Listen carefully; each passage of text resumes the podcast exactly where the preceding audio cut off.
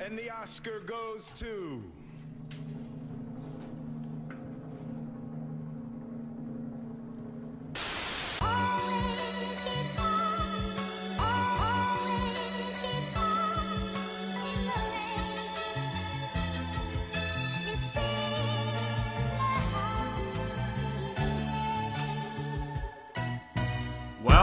Welcome everybody to the final episode of the season, the 2018 Oscar season of Nav and Anu at the movies. My name is Yay! Nav Nanwa, and I am one of your hosts. Final.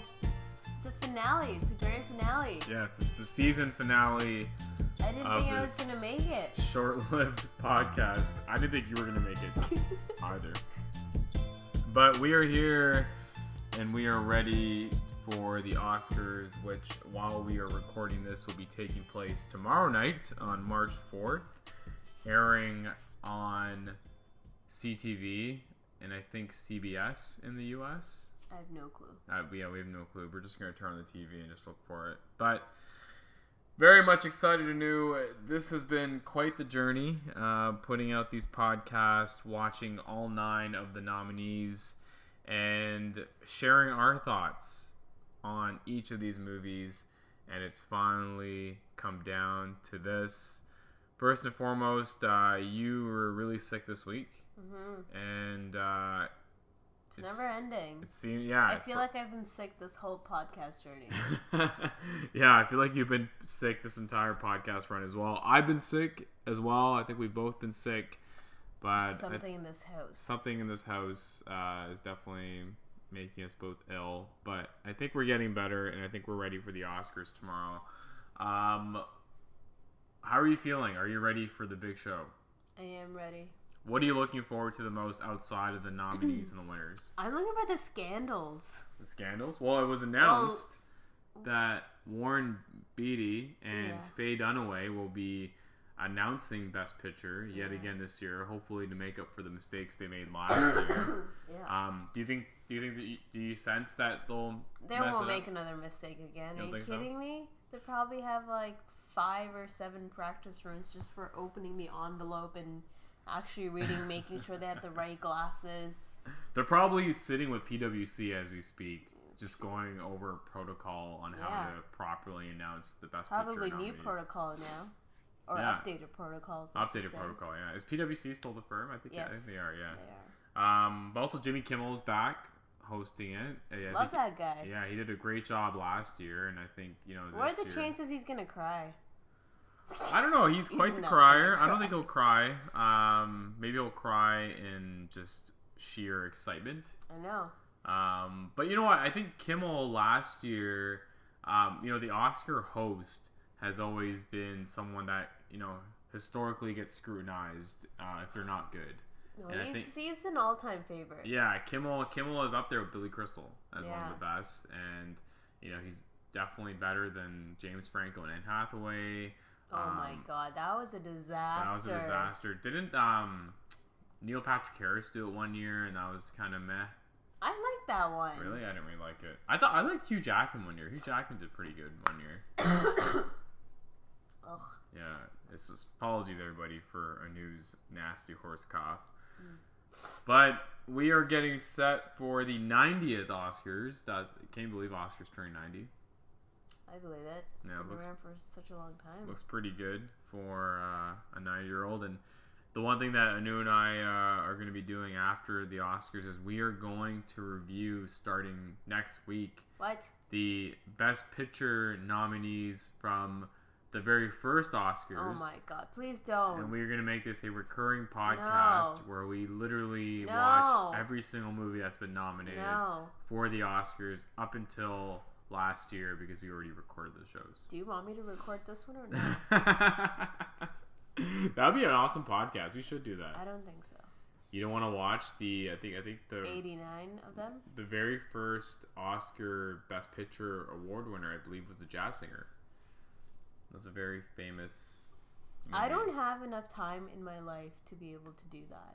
Why not? Unless you pay me to do it, I'm not going to do it. I know you got to do it for I don't The gotta culture. do it. you got to do it for the culture. No, no. Yeah, it was the very first winner of the Oscar, the jazz singer. We, we should we should watch that. No, it's okay. Why not? It's okay. She did this one? It's okay. Can we move on, please? No, I want to make sure I get we we get our facts right.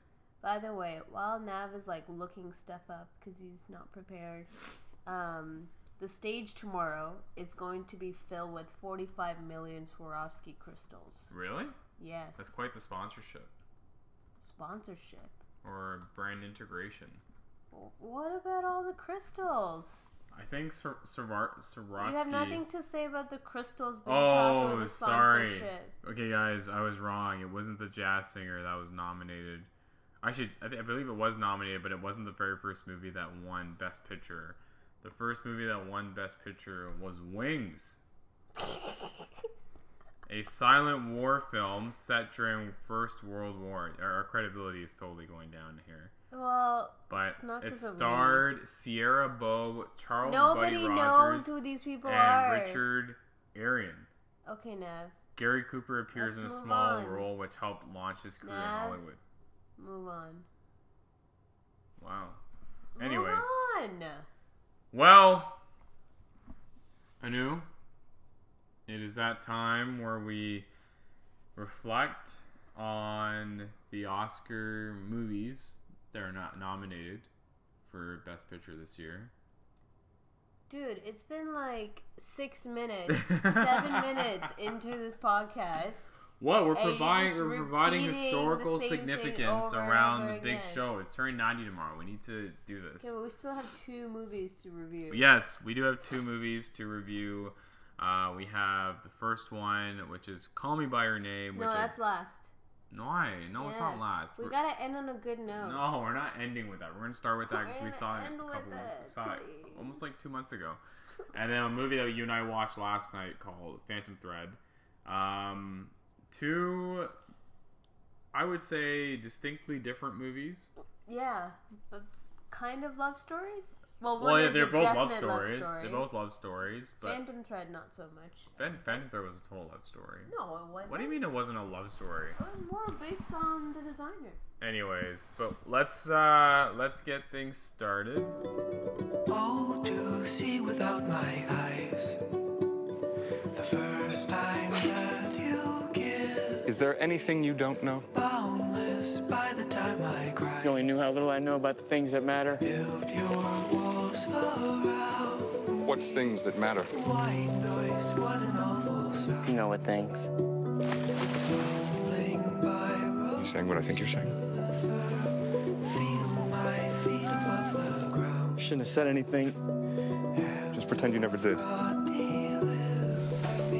So the first movie that we are going to review is Call Me by Your Name, Oh my god, this movie. directed by Luca Guadagnino. No. Guadagnino. Guadagnino. Luca Guadagnino. Guadagnino. Guadagnino. Yeah, sorry for butchering your name, Luca. Uh, fantastic director. Um, Luca. Starring Armie Hammer and Timothee, Chalamet.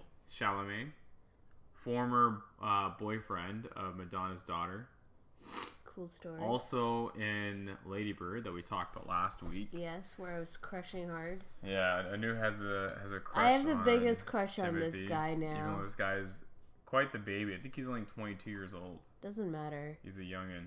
Anu, He- Anu's this- trying to be a cougar. He's Also stars Michael Stuhlbarg. Woo!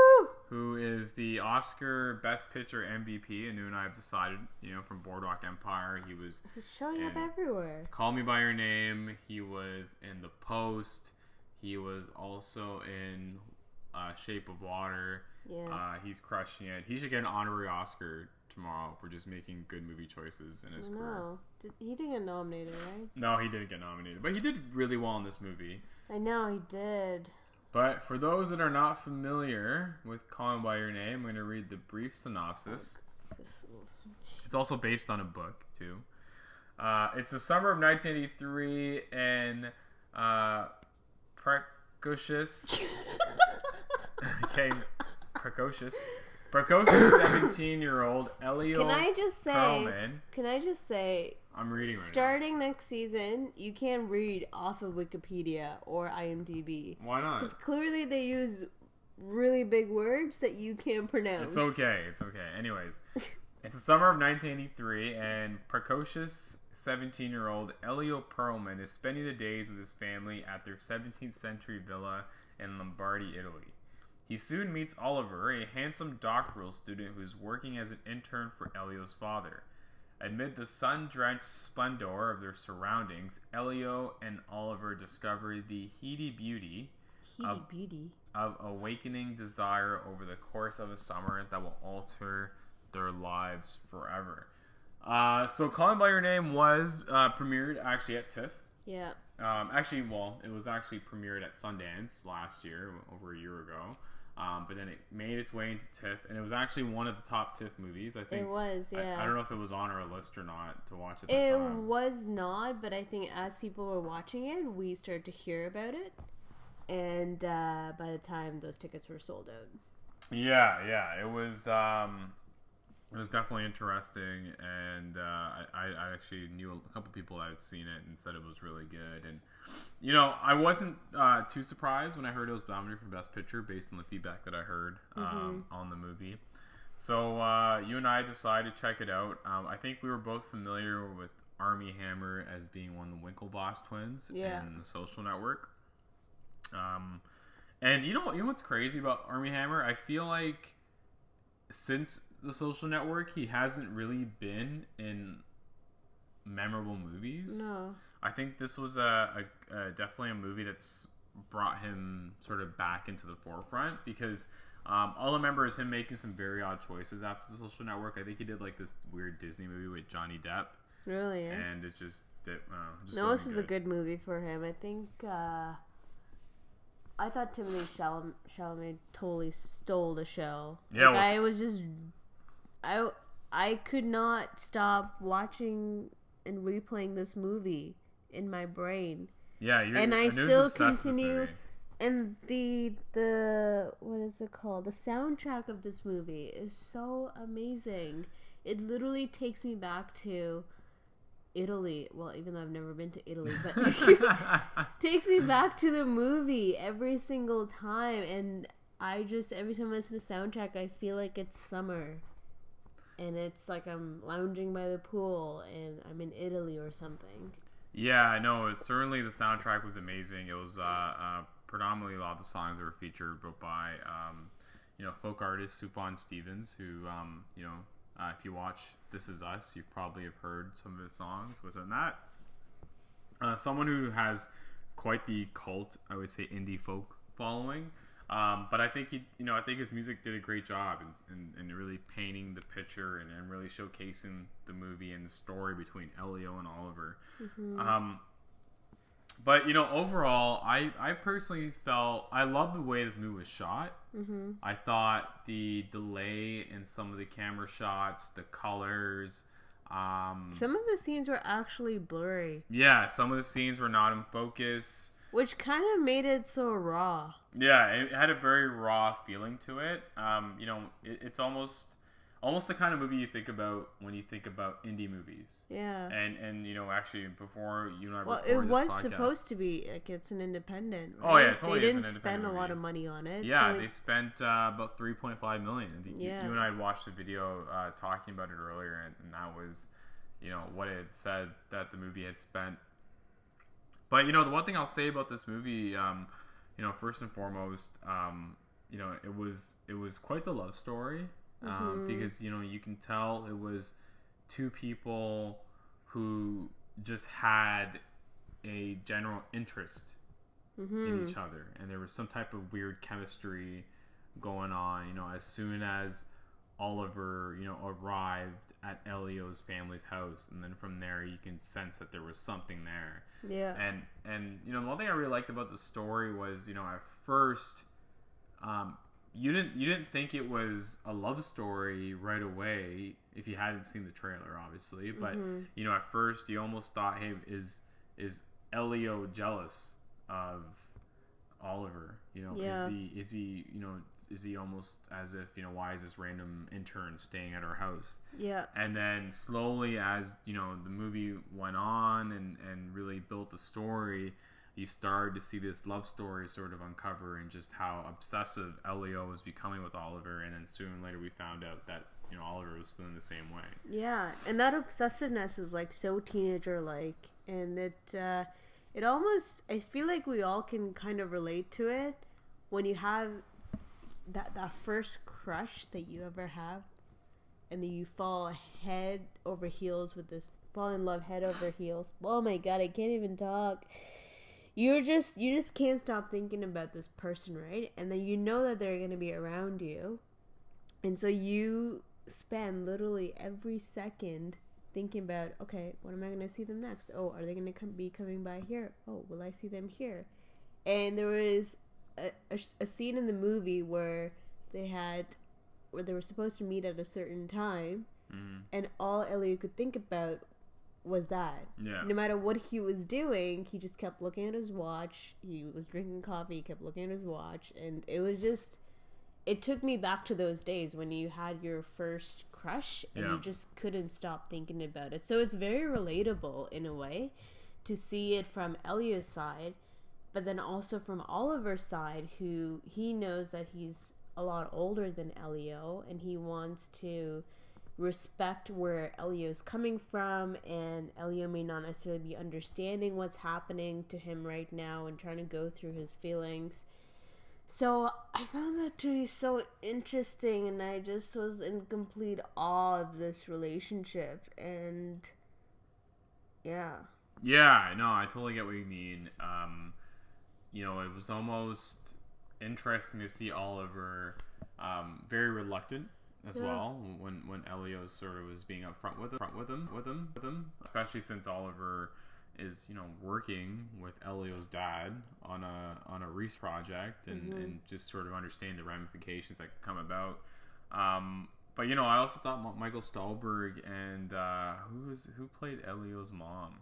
I don't know. the other Um, thing was this movie, um, although there was, you know, dialogue, most of the scenes were pretty quiet.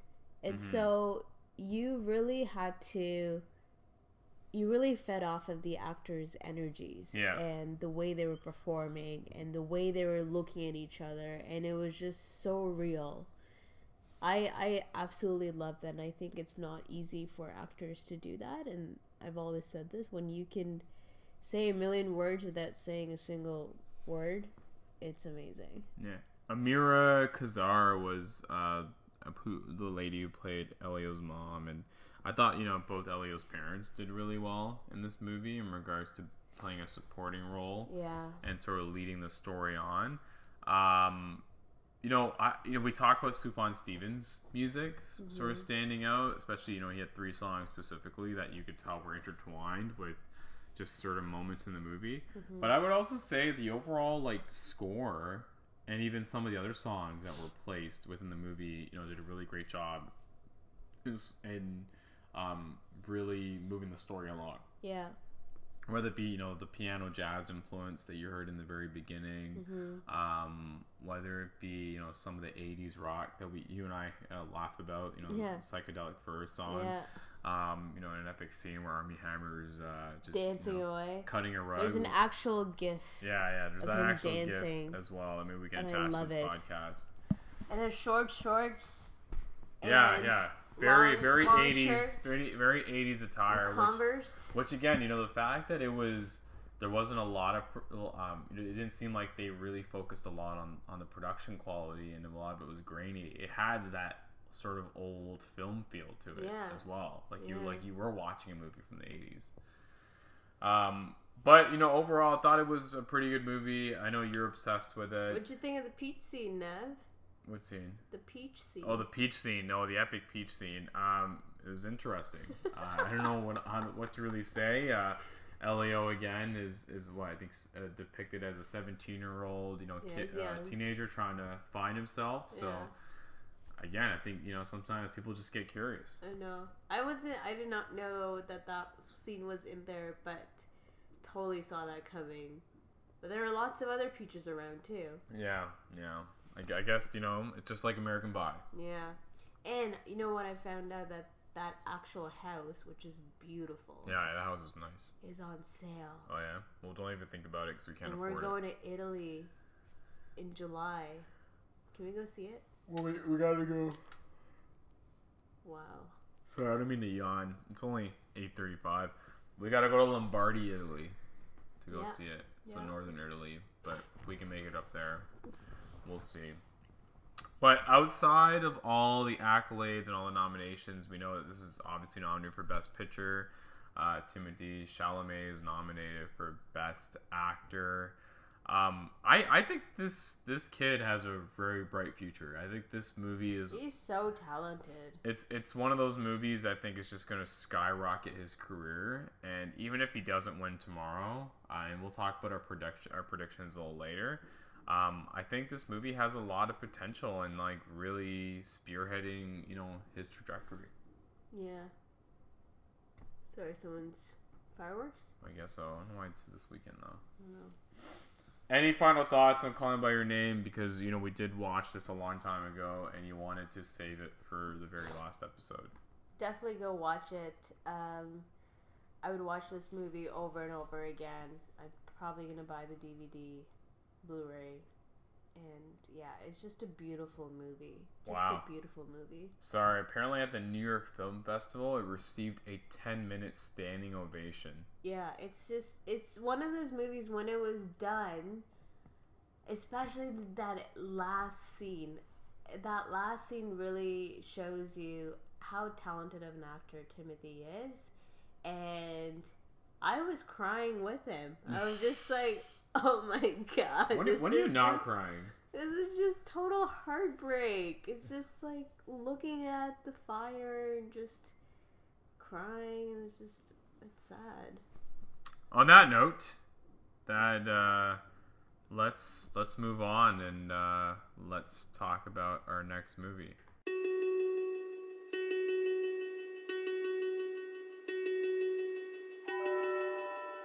You can sew almost anything into the canvas of a coat. When I was a boy, I started to hide things in the linings of the garments. Things that only I knew were there. Secrets. Good morning. Will you have dinner with me? Yes. Our next and final review from the 2018 Oscar Best Picture nominees is Phantom Thread, directed by Paul Thomas Anderson, or P.T. Anderson, like he used to be known as back in the day. And, uh, you know, for those not familiar with P.T. Anderson, he directed Magnolia. He also directed Punch Drunk Love. So a lot of different movies. There will be blood. Another one that I actually haven't seen yet that I really want to see now. Um, but you know, it stars Daniel Day Lewis, who is quite the method actor, someone who's very well respected. He's won the Best Actor award three times already. And uh, Anu, you should read the description for this. No, Okay, well, I guess I'll read it. Um, the final description of the final movie we are reviewing here on this podcast. So, Phantom Thread is set in the glamour of 1950s post war London. Renowned dressmaker Reynolds Woodcock, played by Daniel Day Lewis, and his sister, sister Cyril, played by Lesley Manville, are at the center of British fashion, dressing royalty movie stars, heiresses, and socialites, debutantes, and dames with a distinct style of the House of Woodcock. Women come and go through Woodcock's life, providing the confirmed bachelor with inspiration and companionship until he comes across a young, strong willed woman, Alma, played by Vicky Krieps, who soon becomes a fixture in his life as his muse and lover. Once controlled and planned, he finds he carefully tailored life disrupted by love. And uh, this is actually uh, Daniel Day Lewis's final movie as he is retiring. did he say that? He did say that. He announced it back last year in June that he is going to retire. And, you know, the one thing I'll say about Daniel Day Lewis is he is known to be quite the method actor. Um, you know, actually, when he won the Best Actor award a few years ago for Lincoln, in his speech to his wife, he actually, you know, thanked his wife, obviously, but he also said, you know, I know you, you know, when when I'm going through these things, like going through these movies, you live with many different characters, and I hmm. appreciate your patience. Hmm. And a lot of that can be said because when Daniel Day Lewis gets ready for a role, he really becomes that person. And considering he is a uh, you know renowned tailor in Phantom Thread, I wouldn't be surprised if he took up tailoring and actually took lessons and and really became this character. So let's try this again because uh, we had some podcasting issues. So Anu, you uh, in between this movie turned to me and uh, called this movie a dud Yes. and I respectfully disagree. But explain to the listeners uh, your thoughts on Phantom Thread and why you felt that way. So, one, I appreciated the story and the characters. I thought Daniel Day Lewis did a phenomenal job. I just thought it was a bit too long, and they continued to prey on the same old fact that he was a grump and that he was in denial about you know who he was in love with and uh, just kind of going back and forth around the same thing so it was just i found it a bit too slow for my liking and um, i didn't It's funny, the movie was only two hours long. well most movies are less than two hours Not true, I guess. So this was for the type of movie that was, and it was all based on in the one house, right? Yeah. And so I found that to be like very one dimensional, where I was just like kind of getting bored after a while, and uh, and there were times where I just didn't quite understand why his lover did what she did Mhm. until the very end. Obviously, I found, found figured it out. Like, well, she wanted to spend more time with him, but it was just odd that he accepted that, and it was just, it was, I was just weirded out by that. Well, somebody else that found it boring was Jennifer Lawrence. Really? As I read an article saying um, she was on a podcast. Actually, she was, she was on the Marc Maron podcast. Who Marc Maron was, was the individual who played uh, the producer in the show Glow on Netflix. And uh, she told Marc that she actually watched the first three minutes and then couldn't watch anymore because it just didn't move. Yeah. It just, yeah, it was a bit too slow for me. and and you know i think partly because i enjoyed it was I, i'm a big daniel day lewis fan i thought that he was very captivating on the screen but also you know watching some of pt anderson's past movies like magnolia which again is also very slow Yeah. um, you know, I sort of knew what I was getting myself into because he likes to take his time to tell stories and really build characters. Yeah. Um, you know, he also made Boogie Nights as well, which was another movie that you know was considered slow, but it also you know put Mark Wahlberg on the map for many different reasons. Um, but overall, um, I thought it was I thought it was unique. Um, again, I do like the way the movie was filmed. Uh, I Why? thought I I just I, I like the the emphasis on certain scenes. I like the dialogue. Um, I thought, you know, the scenery was was very What nice. scenery? It's just a house. Yeah, but for example, when they were making the wedding dress, I liked how that entire scene they were all in o- in white and off white, and I like how that how that was a common theme. I also really liked um, just some of the details, right? So when you know uh, the first scene itself is you follow Daniel Day Lewis's character and he's getting ready for the day, and just the emphasis they put on the way he puts on his clothes and the way he puts on his socks and like That's his personality that he's like very yeah um, detail oriented. And- and he now- wants, he wants things to be done a certain way. exactly exactly and it's you know, catching on to some of the smaller things that involve that were very good, and then obviously his sister almost being like the controller or the you know the operations person of the business and just seeing the way that she operates as well was that was pretty good um but overall i thought the love story was unique Yeah. It I- was odd the way it started though. yeah it was very odd it was it was in, there wasn't much Like it, it they they, sh- Development they the showed beginning. it like they had history, in when they first met in the in the restaurant. well well they made it seem But like it was love just- at first sight No, they made it seem like she knew him or he knew her, and that he showed up there because of her. yeah and there wasn't really there was- too much development Yeah, and I don't know. Maybe they're trying to portray, um, you know, how dating used to be back in those days. But you know what? What I did notice was when he drove to pick her up. Do you realize what he did? no Of course he didn't. He got out of the car. He walked all the way around, opened the door for her, and then he went back to the other side and started driving. really Yes. wow When was the last time he did that for me? it's quite the gentleman well that was this was also the 1950s So, So women like to be empowered. women also like to be like their men chivalrous from time to time, okay? All right. Well, Take notes. let's let's go back to the movie. Take notes now. Um, but you know the one thing I'll say about Phantom Thread going into it, no, I, I had heard mixed reviews about it. Um, I don't think anybody really disputed the movie. I think they disputed just storytelling. I also don't see how this got nominated for Best Picture. really. Yes.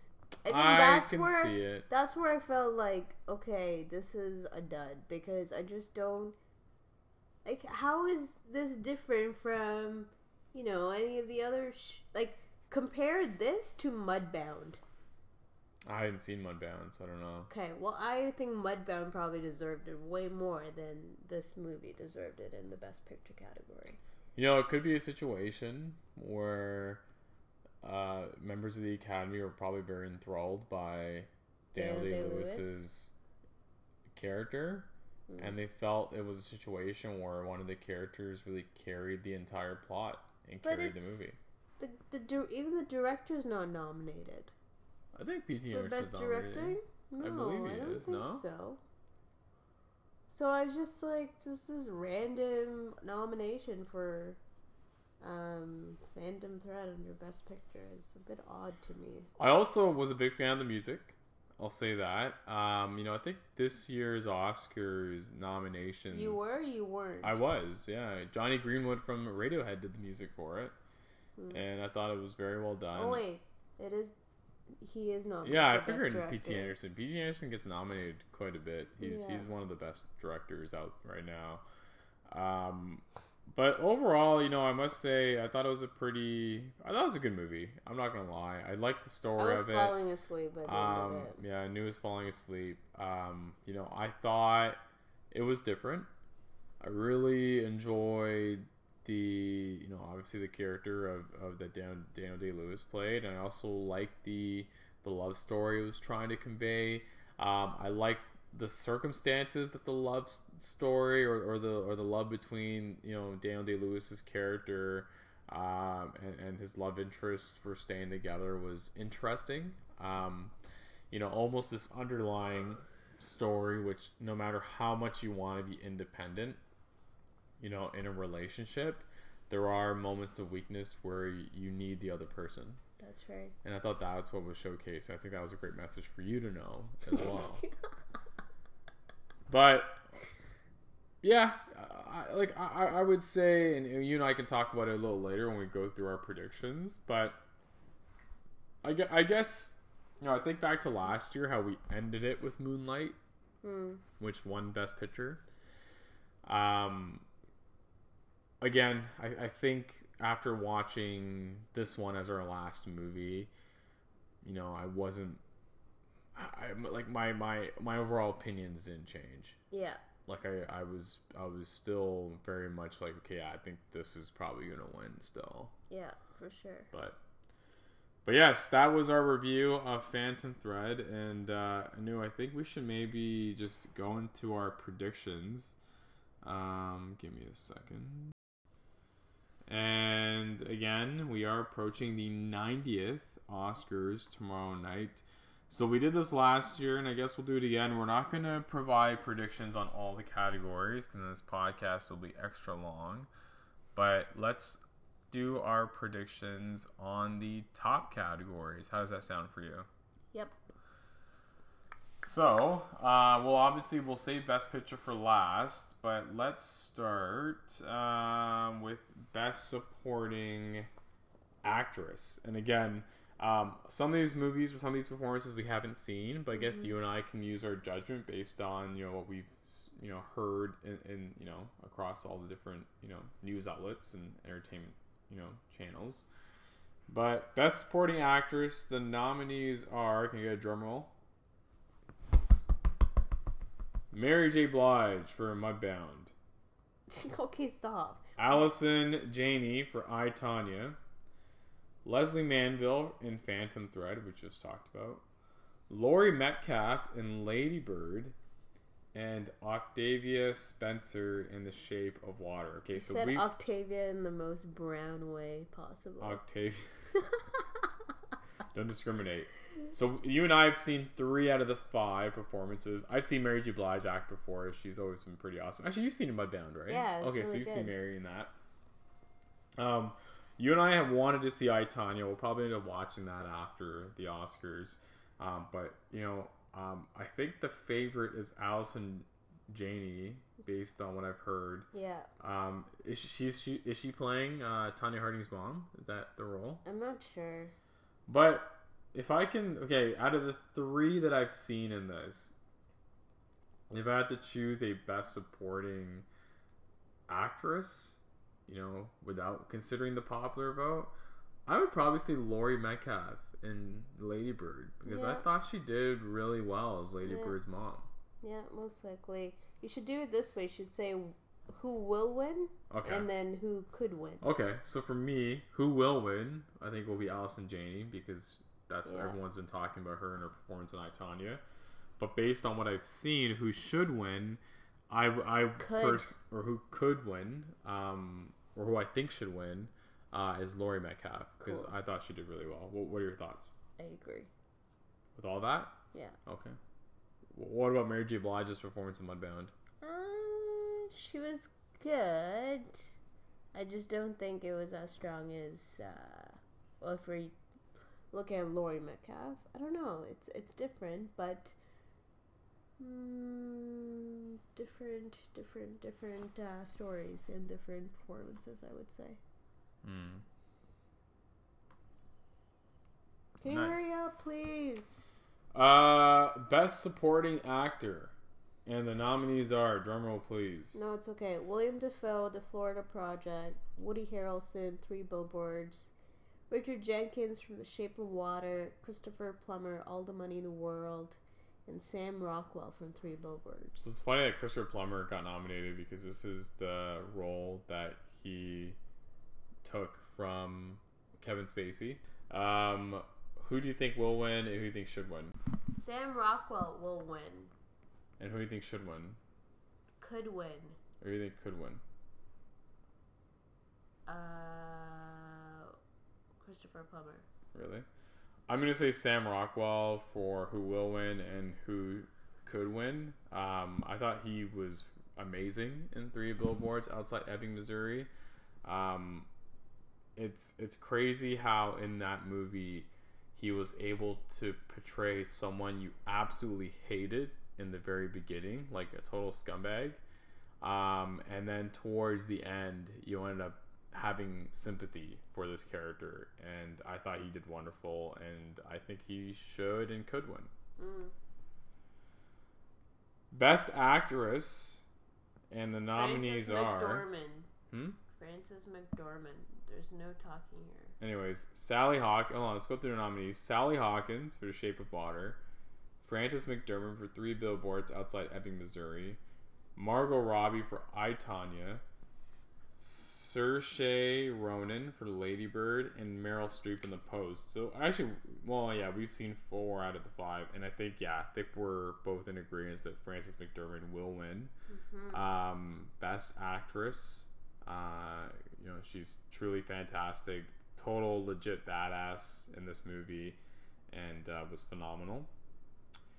Best Actor, and the nominees are Timothee Chalamet for Call Me by Your Name, Daniel Day Lewis for Phantom Thread, Daniel Kaluuya for Get Out, Gary Oldman, Darkest Hour, and another movie that you and I have to see is Denzel Washington and Roman J. Israel Esquire. Um, who will win and who could win? Gary Oldman will win. Yeah. Timothee Chalamet Oh, could jeez. win. There's no biases there, eh? Could win. I, I, Well, I'm he- gonna. but s- he had such a strong performance out of all five of them, except for okay. Denzel Washington. You know what? I, I would say he did put put in a very strong performance. Okay, I guess that's fair. This is actually a pretty stacked category if you think about it. Um, I I'm gonna say Gary Oldman will win. I think you know you and I talked about it earlier. Um, you know he was fantastic in the Darkest Hour. Um, he really became Winston Churchill. On who could win, um, I'm gonna say Daniel Day Lewis. Like I thought he was fantastic in the Phantom Thread. I think I think Timothee Chal- Chalamet was very good in Call Me by Your Name. Um, but I think he'll have other opportunities, and I think Daniel Day Lewis it would have been uh, quite the uh, quite the storybook ending if you know he took home Best Actor, um, you know, in his last role. But I think it's safe to say that Gary Oldman will win. Best Director, and the nominees are Christopher Nolan for Dunkirk, Jordan Peele for Get Out, Greta Gerwig for Lady Bird, Paul Thomas Anderson for Phantom Thread, and Guillermo del Toro for The Shape of Water. I'm gonna say who will win will be Guillermo, I think so too. Guillermo del Toro. And I think who could win? Christopher Nolan. I think Jordan Peele, man, Get Out. Like I think Get Out was just from a direction standpoint, I thought it was very well put together, and I think you know if he was the sleeper in this, I wouldn't be surprised. Could be. What do you think? I I'm I'm gonna say Shape of Water and then Dunkirk. Oh, the Christopher Nolan. Yeah. Yeah, I, I would say from a direction standpoint, considering that movie, there was it touched on you know aspects that were both on land, sea, air. I think was a great way to sort of bring it all together. Hmm. Um, but yeah, I could see that. I could see that. And now it's time for the main event. So let's go through the nominees one last time before we officially close the book on Oscars 2018. It is Best Picture, and the nominees are Three Billboards Outside Ebbing, Missouri, The Shape of Water, The Post, Phantom Thread, Ladybird, Get Out, Dunkirk, Darkest Hour, and then Call Me by Your Name. Um, I'm gonna say my pick to win Best Picture. Um, admittedly, it hasn't changed over the last four weeks since we've been talking about all these movies, or since we've seen all these movies. I'm gonna say Three Billboards Outside Ebbing, Missouri should win Best Picture. Will win or could win? I think it will win. Yeah. Um, I think it was fantastic. Great story. Um, very dark at times, very comedic at times. Just an overall, you know, good movie to see. And, you know, a movie that you and I had bought tickets for by accident during TIFF, um, but, you know, was probably one of the best decisions of our lives. And, What? That's bold, man. Well, best decision of our lives when it comes to decision watching of our movies. lives. When it comes to watching movies. Wow. Anyways. Wow. But that's my pick. On what could win, I, I'm gonna say just three billboards. You know, I do like I do like the other nominees. Um, the one thing I will say is I don't think I saw a bad movie. Phantom Thread. I, I, I disagree. I thought Phantom Thread was pretty good. Um, but what should or could win? I don't know. I got to stick with three billboards. Like I guess "Call Me by Your Name" could be you know No, a slight second place. Um, I think I think if you really want to make a statement and you know you want you want to be woke, I think Get Out can could win. Um, but I don't know. I, I, Shape of Water, I guess, could be something that Shape wins. Shape of Water will win it. The Oscar always picks the critics' favorite. And that- but that's Shape three billboards, Water. though. No, Three- it's the Shape of Water. Three Billboards was the critics' favorite. No, that was only TIFF. No, but I'm Three Billboards about like everything the else critics. too. It's gonna be the Shape of Water for sure. So you're going. So I'm saying the Shape of Water will win it. Yeah. Three Billboards could win it. Okay, so I guess now. But my favorite was Three Billboards too. okay, so the news favorite and then Three close Billboards. favorite, Call Me by Your Name. Okay, well I'm gonna say Three Billboards is gonna win it, and what could win it is Shape of Water, and I guess you're gonna say the reverse. So you think Shape of Water is gonna win, Yeah. and Three Billboards could, Could win. win it. All right, well that puts a wrap on the 2018 Oscar season. Uh, wanted to thank everybody for tuning in and listening to Anu and I banter. Um, you know, do uh, check us out on social media at nnanwa on Twitter. Anu is at Anu Singh underscore on Twitter. Uh, her and I will be uh, tweeting and commenting on all things Oscars during the telecast, as well as uh, hopefully going to be enjoying some good wine, cheese, and, and charcuterie during the telecast.